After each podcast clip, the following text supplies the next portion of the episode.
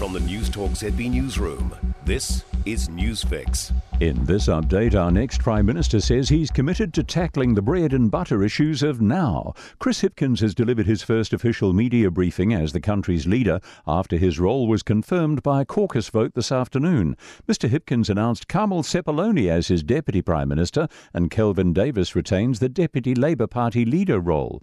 Mr. Hipkins says the economic crisis is front of mind. My government will bring a strong clarity, sense of purpose, and priority to helping New Zealanders through these tough economic times. Some people, many people, are hurting at the moment, and I want them to know that we are on their side. Mr. Hipkins also paid tribute to his predecessor, Jacinda Ardern, and highlighted the sexism she faced.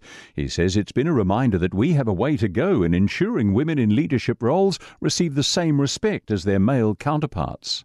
An uncontested leadership change is the best possible outcome for Labour.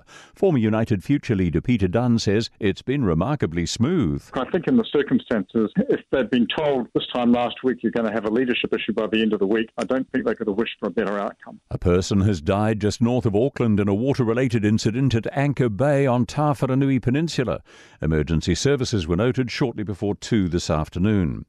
Waikato police are appealing for information about a pursuit in Hamilton overnight. Police intercepted and stopped a stolen Nissan Tiida in Anglesea Street just after 1 this morning. They arrested four youths at the scene. The 17 year old driver and three passengers, two aged 17 and one 14, are due to appear in the Hamilton Youth Court. The coronation details for King Charles III on May 6th have been announced. They'll include a traditional procession, a concert at Windsor Castle, street parties, light shows, and community volunteering. Britons have already been given an extra bank holiday on May the 8th to mark the occasion. The matter of the Duke and Duchess of Sussex attending has not been clarified yet. That's news.